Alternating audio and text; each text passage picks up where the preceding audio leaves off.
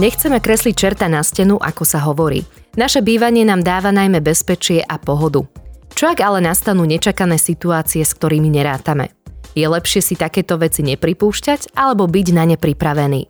Napríklad vznikne požiar, lebo sme kúpili nekvalitné svetielka na vianočný stromček. Začne unikať plyn, alebo nám začne byť nevoľno a my netušíme z čoho. O tom, ako postupovať v nebezpečných situáciách v našich domovoch a čo všetko by sme mali mať pre istotu doma, aby sme zabránili prípadnej katastrofe, sa dozviete v podcaste portálu Nehnuteľnosti.sk. O tom, ako si zachrániť život vo vlastnom dome či byte sa budem rozprávať so stavebným inžinierom a šéfom spoločnosti Kvalitné bývanie Jozefom Ilčíkom. Dobrý deň. Dobrý deň. Pozdravuje vás aj Zuzana Majerčíková. Pán Ilčík, tak povedzme si hneď na úvod, čo by mala byť naša taká povinná záchranárska výbava u nás doma a potom si rozoberieme viac konkrétne nebezpečné situácie, v ktorých ju môžeme použiť. Na prvom mieste by to mala byť samozrejme lekárnička, ale nie, že mám iba lekárničku, ale aj viem, kde ju mám a čo v nej mám. Potom je dobré mať nejakú deku alebo väčšiu, hrubšiu prikryvku, nie na romantické túlenie, teda ale v prípade požiaru, na použitie v prípade požiaru. Tretím bodom je hasiaci prístroj, k tomu sa asi ešte dostaneme neskôr. Určite. No a potom sú také, možno, že také menej známe veci, a to je mať poriadok, čiže napríklad v telefóne, mám tam číslo na hasičov, integrovaný systém na záchranku, záchranárskou výbavou podľa mojej mienky aj nejaký vzdialený server alebo dátové úložisko. Dneska má mnoho ľudí doma home office, čiže používa nejaký cloud alebo nejaký záložný server, ktorý je umiestnený na úplne inej adrese. Toto sa zide hlavne teda v prípade tých požiarov. A samozrejme prevencia, tá je veľmi dôležitá. To znamená, ovládam základy prvej pomoci. Mimochodom, tí, ktorí neovládajú, je to výborný typ na darček. Slovenský Červený kríž robí veľa dobrých školení. Ďakujeme Nac... za tento dobrý tip. Nácvik práce s hasičákom, potom treba poznať únikové cesty z bytu a vedieť, čo mám robiť, keď nejaký problém naozaj nastane. A takisto do tej prevencie treba zahrnúť aj taký kritický pohľad na svojich rodinných príslušníkov, ktorí trpia povedzme nejakou stareckou demenciou alebo inými chorobami a nie je vhodné ich nechávať e, samostatne v bytoch s plynovými spotrebičmi. A zmienil by som možno aj taký príklad, že neísť v ústretí nehodám, to znamená nevoziť spolu veľkých dvoch psov v jednom malom výťahu a podobne. To sa týka tých klasických e, nehnuteľností bytov rodinných domov. A máme ešte aj špeciality, akými sú napríklad chaty alebo houseboty. Tam je to troška individuálne a na zváženie by som dal aj záchranárske koleso, možno lano, rebrík a podobne. Pán Ilčík, ďakujem pekne za takéto zhrnutie a poďme teraz e, k samotným situáciám. Začníme požiarmi a tie by som možno rozdelila na také menšie a veľké. Tak ako postupovať, keď v rodinnom dome vznikne požiar? E, ja som zažil požiar doslova na vlastnej koži, takže okrem teórie mám bohužiaľ aj praktickú skúsenosť.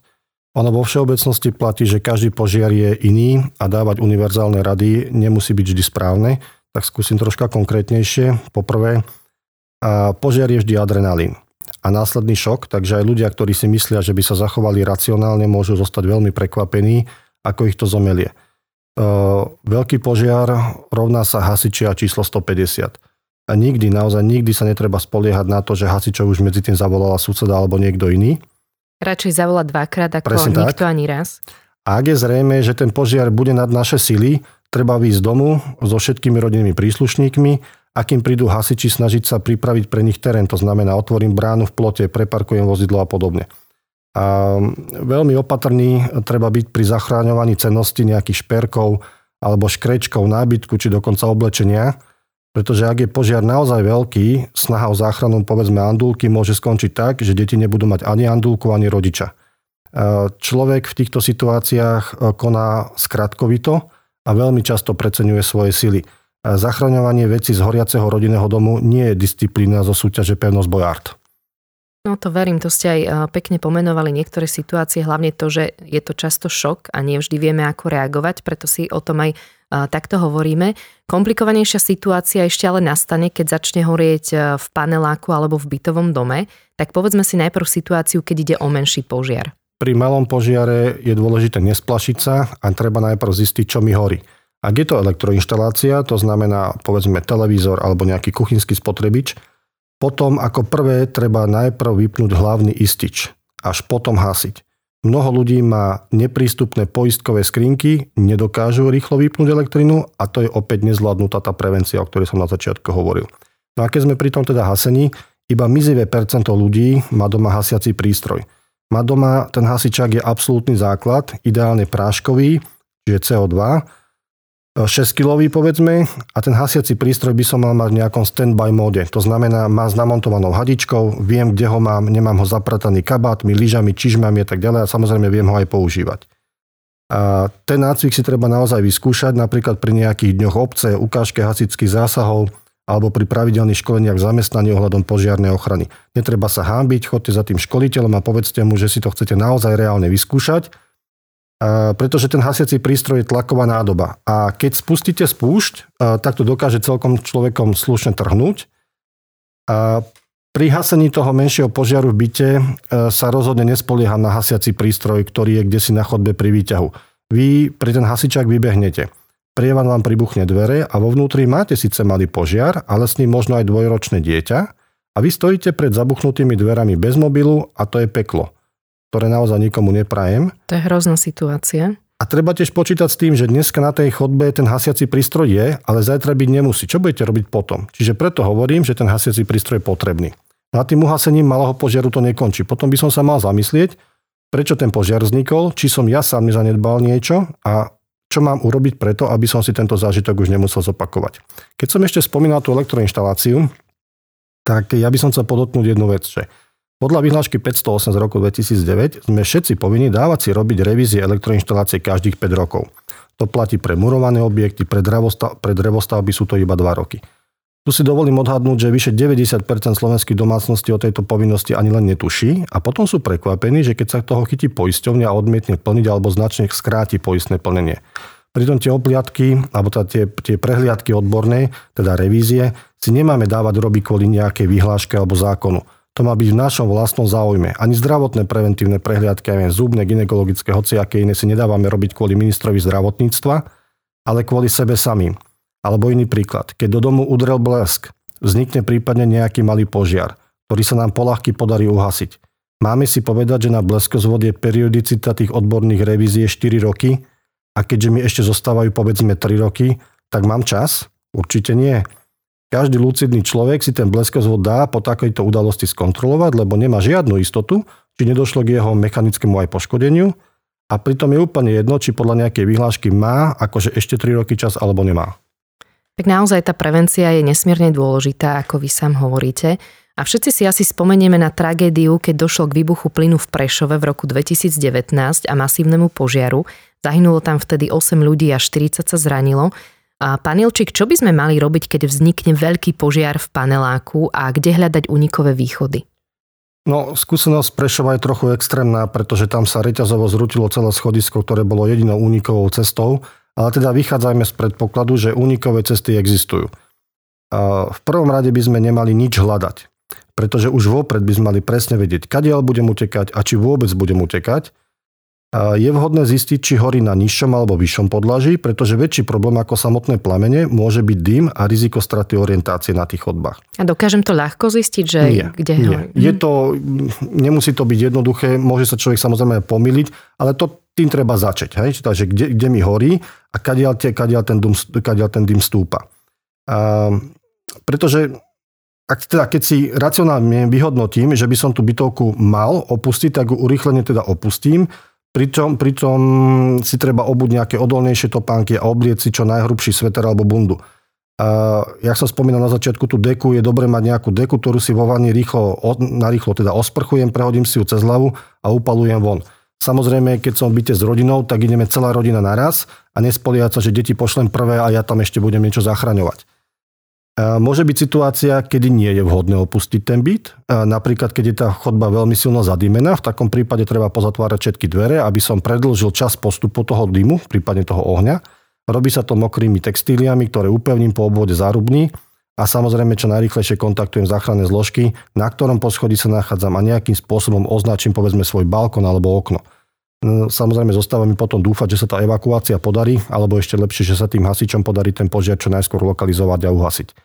A tu sa dostávame k takému zaujímavému stavbarskému paradoxu, a ktorým je tzv. bezpečnostná trieda dverí.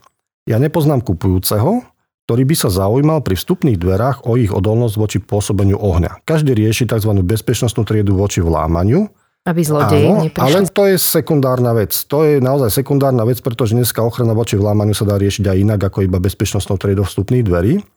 No a tu by som troška skritizoval niektorých developerov, ktorí montujú vstupné dvere bez akéhokoľvek atestu a keď si kupujúci alebo my od toho developera vypýtame si teda nejaké doklady o tých dverách, tak sme odbití slovami, že oni nemajú povinnosť takúto informáciu kupujúcemu poskytovať. Prípadne, že sa to dá zistiť na stavebnom úrade, kde bola medzi tým už odozdaná dokumentácia ku kolaudácii, alebo že dom by predsa nebol skolaudovaný, keby dvere nevyhovovali a tak ďalej. Toto všetko sú jasné indície na podplácanie kolaudačných úradníkov.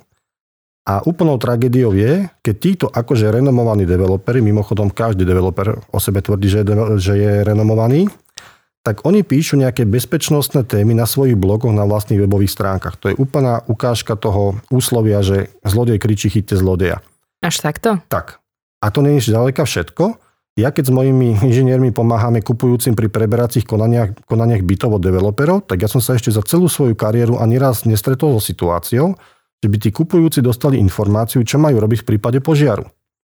Byty za 100 tisíce eur im odovzdávajú vo viacerých prípadoch, nie vždy, ale vo viacerých prípadoch 20-25 roční brigádnici a toto je tiež obraz slovenského developerstva. Pritom nemožno spravodlivo logicky očakávať, že ten brigádnik, ktorý doteraz žil v nejakom mama hoteli, maximálne na vysokoškolskom internáte, má v tejto oblasti nejaké know-how. No proste nemá. A našim klientom preto venujeme po samotnej kontrole kupovaného bytu ešte konzultáciu a poučenie, čo robiť v týchto situáciách. Pretože na rovinu, čo budete robiť, keď začne horieť vo vašom byte a vy bývate na 20. poschodí? Myslíte si, že hasiči majú plošiny, ktoré poľahky dosiahnu do takejto výšky? A to je tá prevencia, o ktorej som hovoril na začiatku. Mám dopredu vedieť, čo budem robiť, kadiaľ budem utekať a či budem vôbec utekať a treba si reálne vyskúšať zbehnúť po tých unikových schodoch. V niektorých novostavbách je totiž na chodbe spleť dverí a človek naozaj nevie, do ktorých má vojsť. Takže prevencia, a keď mi to nie je povedané, tak ja sám si potrebujem zistiť všetky tieto údaje. A ešte možno teraz otočím otázku pri tých požiaroch. Existuje možno niečo, že čo by sme pri požiari určite robiť nemali? Panikáriť, neriadene vyskakovať z okien, zlanovať, brať si na plecia deti, evakuovať počítač, andulky s klietkami, pretlačať sa cez dav ľudí. Typické chaotické chovanie, ktoré nikomu nepomôže, ani nám. A ako dokážeme možno my sami skomplikovať prácu hasičom pri požiari? Nevedomky samozrejme. No tých situácií môže byť samozrejme viacero. Voláme a ani nepoznáme vlastnú adresu. Nevieme sa tam vôbec orientovať v tom teréne. Tradičným folklorom na úrovni Nikaragu a Bangladešu je blokovanie prístupových ciest zaparkovanými autami. Veľký problém najmä v panelákoch sú pozamykané, pozamkynané schodiska, unikové cesty, v ktorých ľudia skladujú staré skrine, kvetináče, bicykla a iné haraburdy. Ďalej mi napadá hysterčenie, priorizovanie zvierat, mudrovanie a neriadenie sa pokynmi hasičov a ďalších záchranných zložiek.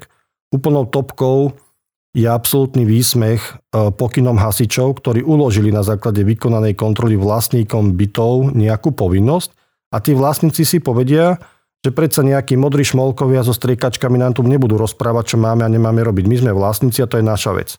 A, a to naozaj, sú takéto skúsenosti, áno, naozaj sú, hasiči sú, zažívajú? Áno, sú. Treba sa opýtať hasičov, verím, že to potvrdia. Tak to je smutné. A sú bytovky, kde sa na tieto uložené opatrenia, alebo teda stanovisko hasičov naozaj dlhodobo neberie žiaden ohľad a podľa môjho názoru toto sú všetko výborní adepti do večerných správ a následne do čiernej kroniky. Veď práve, že ono, tieto veci sa často potom riešia, či už v médiách, až keď sa naozaj stane nejaká tragédia. Poďme ale ďalej, s ohňom súvisí aj kúrenie a často v médiách práve zaznievajú správy o tom, ako ľudia zomreli po tom, čo sa otrávili oxidom uholnatým a zvlášť teraz, keď tu máme energetickú krízu a ľudia sa vracajú ku kúreniu drevom. Pán Ilčík, e, dokážeme možno nejako zistiť, že nám hrozí otrava, možno nejaký taký varovný signál, alebo či odporúčate mať doma aj nejaký detektor? Toto by ma teraz zaujímalo. Ja si myslím, že človek v zásade nič nepokazí, e, keď bude mať v interiéri nejaké dymové alebo plynové senzory. E, ešte pred ich kúpou a montážou sa ale treba zamyslieť, či nie je niečo dôležitejšie ako ten senzor. A ja tvrdím, že je. A čo to je? No v prvom rade je to stav spalinových ciest tie požiare, zadimenia, otravy s plodinami a plynmi, ani výbuchy, oni nevznikajú náhodne, len tak. Sú vyvrcholením nejakého reťazca zlyhaní, zanedbaní a kritických udalostí.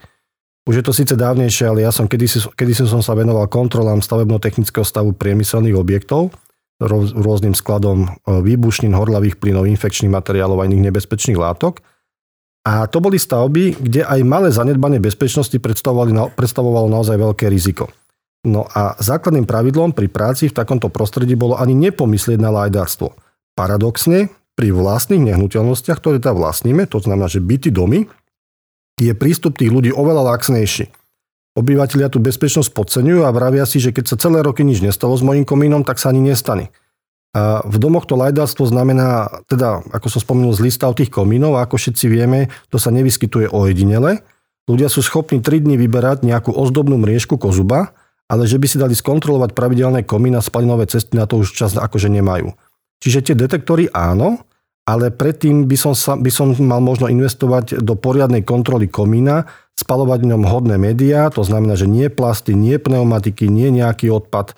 A ten kozub alebo piecku mi má nainštalovať odborne spôsobila osoba, opäť to nerobím kvôli dokladu, ale kvôli vlastnej bezpečnosti, takže tie hlúposti typu, že zám si zavolať kominára, ktorému dám 20 eur, len nech mi podpíše papier a nemusí nič robiť, tak to je priame pílenie si konára pod sebou. No a veľký pozor si treba dať na plynové spotrebiče, o ktorých si človek myslí, že na rozdiel od dreva sú bezpečné. Je to omyl. A v kúpeľniach e, veľmi dobre dokážu zabíjať prietokové ohrievače, a to aj v lete. A ten problém sa volá nedokonalé spalovanie a je známy fakt, že na jeho dôsledky častejšie zomierajú dievčatá ako chlapci v tínedžerskom veku. No to prečo, pán Ilčík?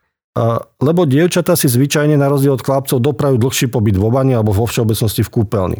No ak je v kúpeľni nejaký, nejaký plynový spotrebič alebo iný spotrebič, kde dochádza k nejakému spalovaniu a toto spalovanie nie je dokonalé, čiže bavíme sa o tzv. nedokonalom spaľovaní, zvyšuje sa v tej kúpeľni koncentrácia oxidu uholnatého. A oxid uholnatý je najčastejší zabijak z hľadiska otráv na svete.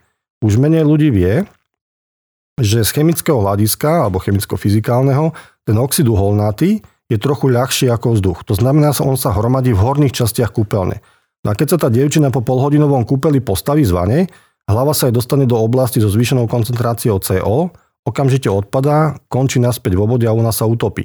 Takže áno, ak má v dome alebo byte tento spôsob vykurovania a k tomu všetkému som si ešte nedávno vymenil okna za nové úžasne tesné, tak to môže znamenať aj, aj takéto riziko. Čiže ten detektor oxidu uholnatého je vo všeobecnosti výborná vec, ale treba ho mať aj správne umiestnený. A tu sa ešte troška pristavím pri inom plyne, to je oxid uhličitý. Pokojne.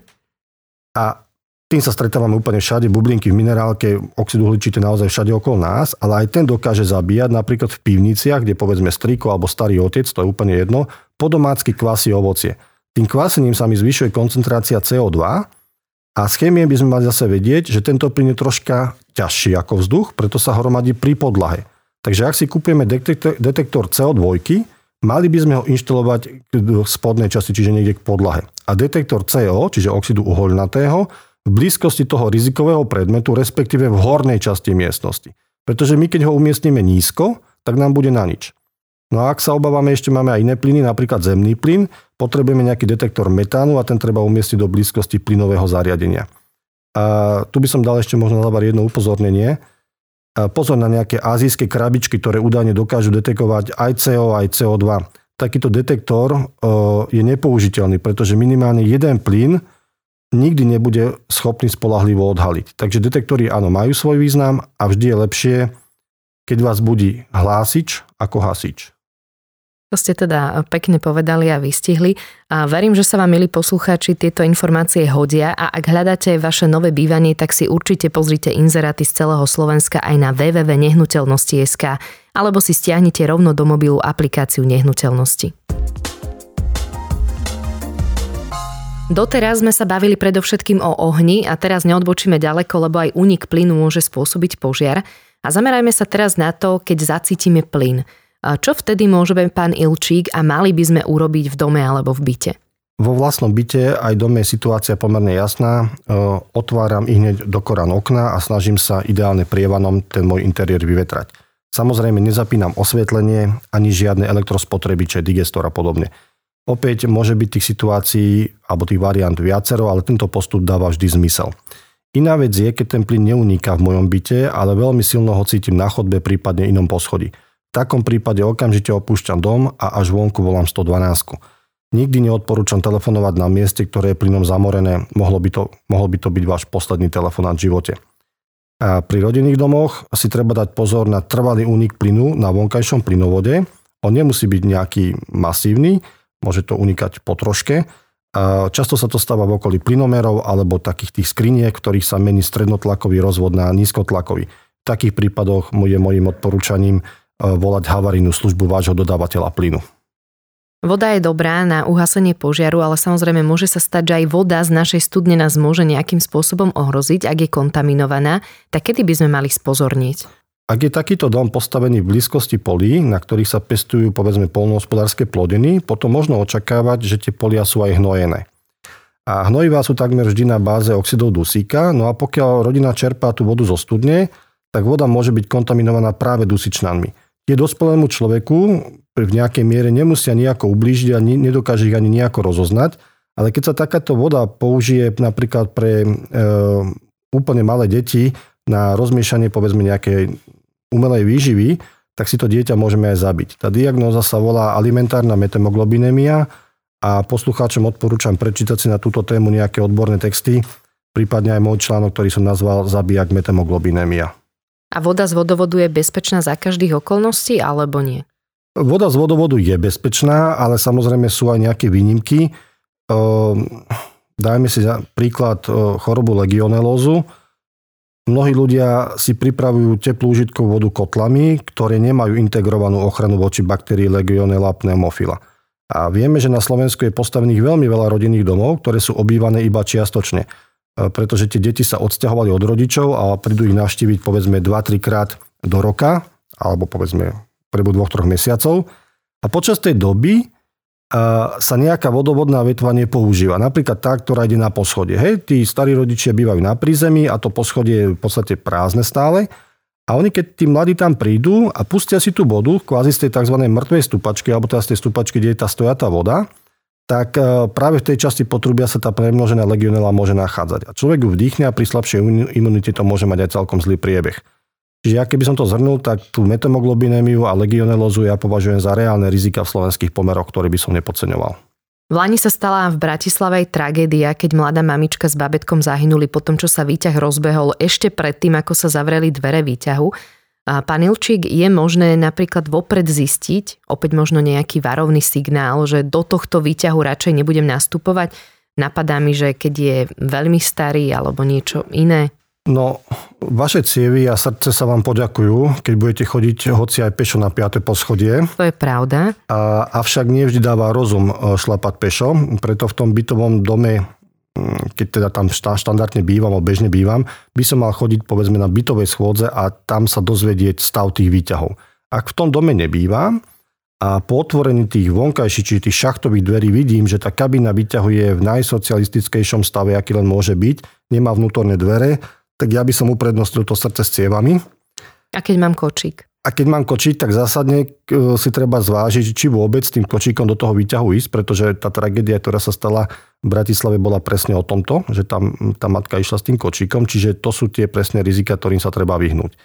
No a ešte by som možno povedal, že pokiaľ uvažujem o kúpe bytu v takomto rodinnom dome, a pardon, v takomto bytovom dome, tak okrem kontroly samotného bytu by som sa mal zaujímať aj o stav tých spoločných priestorov. A výťah je jedno zo spoločných zariadení, a zvážiť si, že teda keď mám ten byt vo výbornom stave, ale tie spoločné priestory a zariadenia sú v žalostnom stave, tak otázka, prečo to ten majiteľ predáva. Pani Ilčík, už sme si prešli naozaj rôzne nebezpečné situácie v súvislosti s našim bývaním, ktoré môžu ohroziť či už naše zdravie, ale aj samotný život. A ešte pred pár rokmi by mi táto otázka ani nezišla na um, ale po tornáde na Morave sa teda opýtam, že ako máme postupovať, e, keď je nejaký veľmi silný vietor, keď príde nejaká smršť alebo výchrica, e, ktorá nás môže ohroziť, kde sa vtedy skryť alebo ako postupovať? E, odpoviem, ale začnem troška od konca. To tornádo na Morave odhalilo veľký problém a síce, že mnoho domov nebolo poistených. Druhý faktor je vysoká miera kutilstva. Máme to aj my na Slovensku. Ľudia nedbajú na zákonom predpísané revízie a kontroly, robia si rôzne zlepšováky a oni vlastne idú v ústrety tomu nešťastiu. Chybou je aj to, že pri stavbe vlastného rodinného domu si poviem, že povedzme krov budem stavať sám s vlastným švágrom a kamarátmi Človek no, chce ušetriť. Áno, a neušetrí. A potom po tej veternej smršti alebo po nejakej takejto udalosti som prekvapený, že mám z domu kabriolet. Toto už je téma troška pre mierne pokročilých, ale treba si uvedomiť, že namiesto tej farebnosti škrydly by som sa mal zaujímať aj o to, ako projektant sa vysporiadal povedzme, s takýmto rizikom. A takisto, že ktorá firma mi ten krov montovala. Či to náhodou nie sú iba pozbieraní nejakí lajci z úradu práce. Keby som si ja stával vlastný dom, tak toto, o toto by som sa naozaj zaujímal. No a čo sa týka tých samotných opatrení, keď tá veterná smršť evidentne, keď sa blíži a som doma, tak v prvom rade by som mal vypnúť hlavný uzáver vody, hlavný uzáver plynu a elektriny a následne pozatvárať všetky okná a dvere. Postaviť sa na miesto, kde by som nebol ohrozený lomom skla z rozbitých okien a samozrejme netreba stať pod nejakými rizikovými prvkami, ako sú napríklad sklápacie schody na povalu. Um, takisto, ak je to možné, treba sa postaviť pod nejakú masívnu železobetónovú konštrukciu, napríklad pod schodisko. Treba obetovať jedalenský stôl a použiť ho ako bariéru prípadne proti prípadne lietajúcim predmetom. Samozrejme ten stôl by mal byť masívny drevený, nejaký sklenený dizajnový. A v tomto prípade opäť nemôžem nespomenúť tú prevenciu, ktorú som zmienoval na začiatku. Je to powerbanka. Keď ju mám nabitú, následne si dokážem z nej nabiť telefón alebo iné dôležité zariadenia, pretože po tom skutočnom silnom tornáde zostávajú iba oči pre pláč, tá, tá lokalita je odstrihnutá od energií a toto sú situácie, na ktoré sa veľmi ťažko dopredu účelne a dostatočne pripravuje. Dúfam, že sa s tým ani nestretneme. No a na záver sa vrátim ešte úplne na začiatok, keď sme hovorili o tom, akú povinnú záchranárskú výbavu by sme mali mať doma, tak čo ma ešte zaujíma, tak aká je trvanlivosť, prípadne ako často by sme mali meniť tie záchranárske potreby?